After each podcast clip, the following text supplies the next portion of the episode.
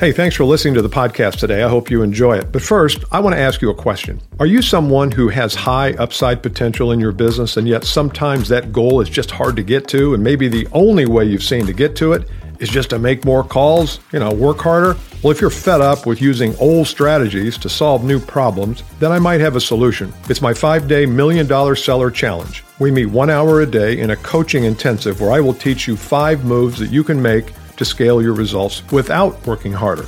To learn more, click the link in the show notes or go to milliondollarsellerchallenge.com.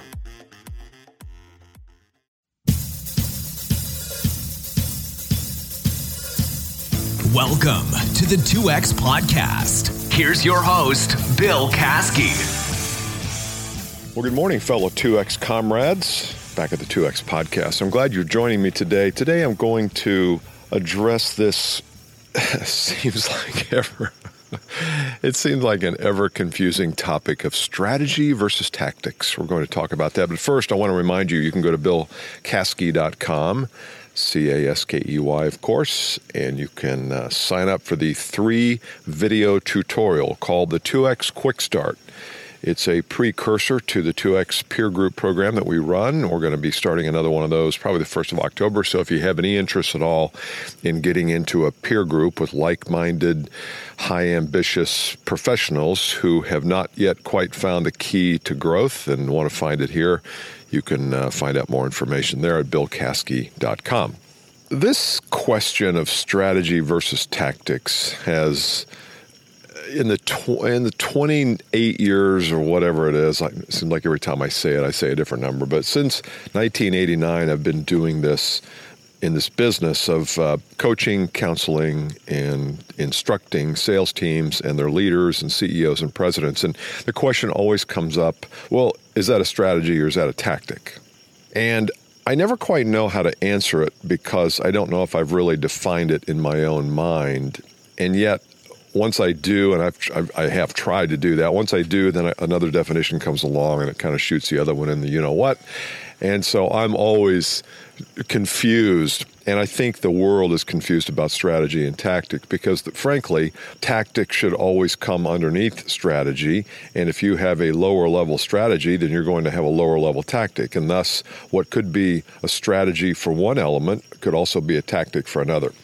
That's confusing as hell, isn't it? But I want to talk about it today in sales because if you have a desire to 2x your revenue and your income, and of course, as we say on this program, you, you can't work twice as hard. Well, some of you may be able to, some of you might work twice as hard, but for the most part, most of us can't work twice as hard. There's not enough hours in the day. So we've got to figure out how to be much more effective and efficient with the time that we have. You can hear that massive bird in the background. Uh, Travis, I know, always tries to edit out these things, but when he's talking, when he's chirping under me, probably can't edit that. The truth is out. I'm doing this outside on a sunny morning, and there's uh, birds in the background and airplanes and all sorts of ambient noise. So, we're going to talk today a little bit about strategy and tactics as it relates to sales. Because as I said, if you're going to double your business, you, you really have to have both strategy and tactic. The problem I see is that we give so much, I don't know, value to strategy, even the way people say the word strategy. Sometimes you'll hear them say strategy. And I think they're just adding a little, a little bold emphasis strategy. Anyway, there is no H in strategy. It is just S. So I think it's strategy, but there is a, a different uh, niche, niche, niche kind of thing going on. But but with tactics, we we it's like we look down our nose at them. Well, that's just tactical. Well, you're talking about tactics. Let's talk about strategy.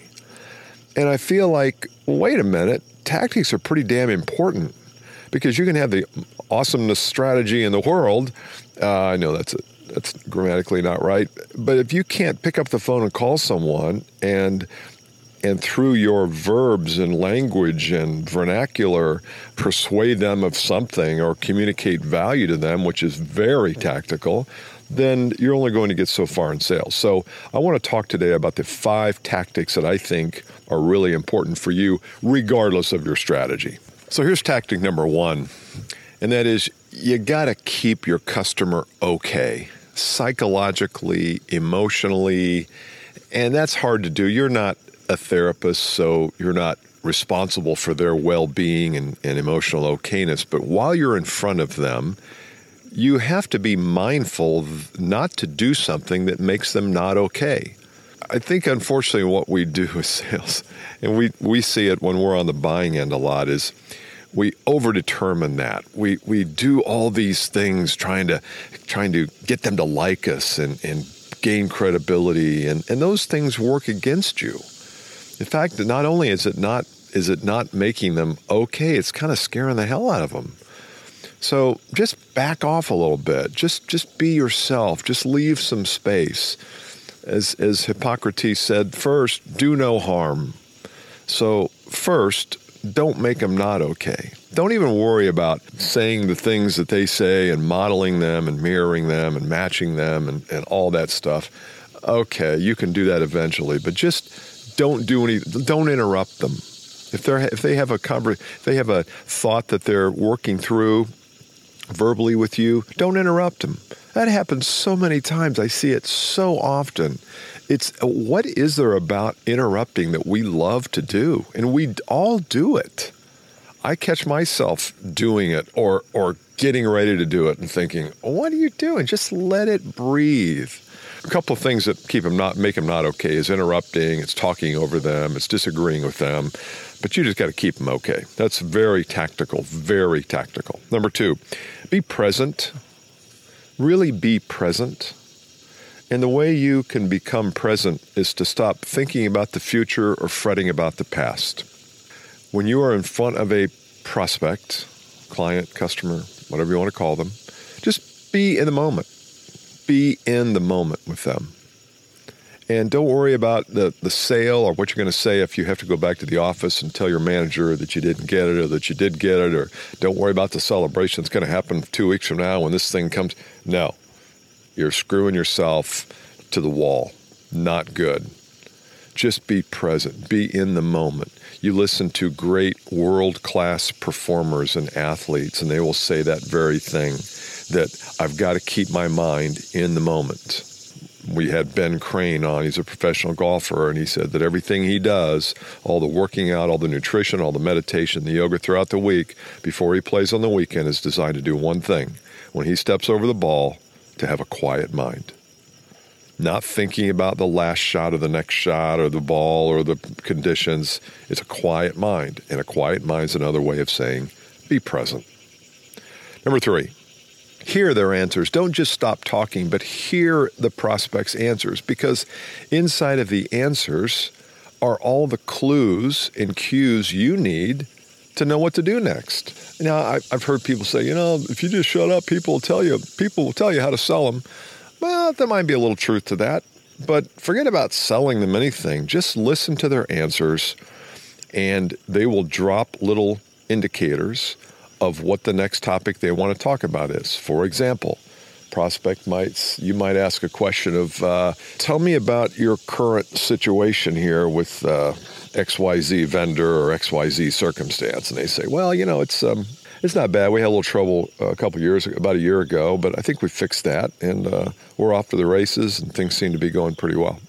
Well, loaded in that sentence are lots of opportunity for you if you're hearing, if you're truly hearing it, to pivot and go down.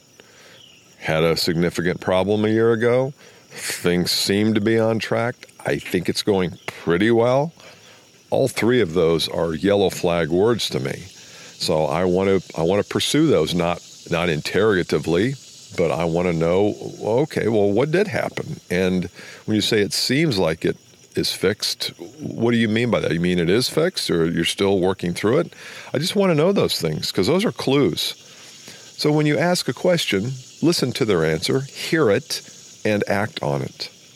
Number 4, this is a big one. This is probably one of those that borders on strategy, but I'm going to call it a tactic here because I don't see it as a strategy personally. But and that is the idea of having a having a process, having a sales process to walk people through. And I don't even know if I'd call it a sales process, but it's just a process to take your customer when you first meet them from where they are to where they want to be. You are the guide along this journey.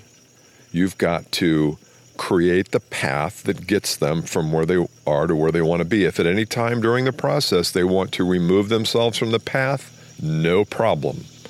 No problem. I just had a meeting here a couple weeks ago with a guy who it was pretty obvious when we first sat down this was not a prospect for me. It wasn't the right guy to talk to. He didn't take any notes. He didn't ask any questions.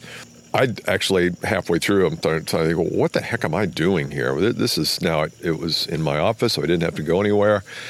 But still, it was it was suddenly becoming obvious that it was a waste of time for both of us.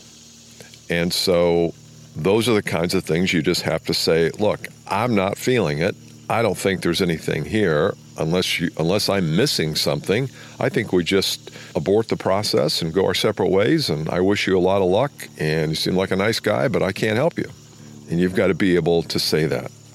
You've got to be able to say that. You can't say that if you don't have a process that that helps guide you and, and has some rules of engagement behind it. Number five, have a clear outcome always have a clear outcome to every meeting. In that example, we had a clear outcome. There was nothing there. Now, that's maybe not the outcome you want, but I'm, I do not care what outcome it is. I don't care if it's a yes or a no, but it can't be a maybe. Or if it is a maybe, it's got to it's got to be a maybe with a clear future where we decide yes or no. Because I'm, I'm all game for if somebody leaves a meeting and we talk about a lot of interesting and deep subjects. I know people can't make decisions on the spot, especially if they are not even in a position to make decisions. I understand that. I'm willing to work with people, but it depends on how long the maybe goes on. If the maybe goes on for three or four weeks, then you've got to call the person back and say, This thing is over. This thing is over. So you got to have a clear outcome, a clear future, we call it to every call, to every situation, and it just needs to be what are the next actions? What are the dates? What am I going to do next? What are you going to do next? And if you don't have that, I think that that's a missed tactic. So those are five tactics that I find there's no confusion except for maybe the sales process. You might consider that could be part strategic. But again, I think there's a bigger strategy that would warrant you to have a sales process that we really haven't talked about. So, those five tactics should help you get started on the way to 2xing your business. Once again, go to billcaskey.com if you want some more information. You can also listen to the Advanced Selling podcast on iTunes, one I do with my colleague Bryan Neale. Been doing that for about 10 years. That's an awesome podcast for salespeople. Until next time, bye. You've been listening to the 2X Podcast. If you'd like to contact Bill, email him at bill at billcaskey.com or follow him on Twitter at Bill.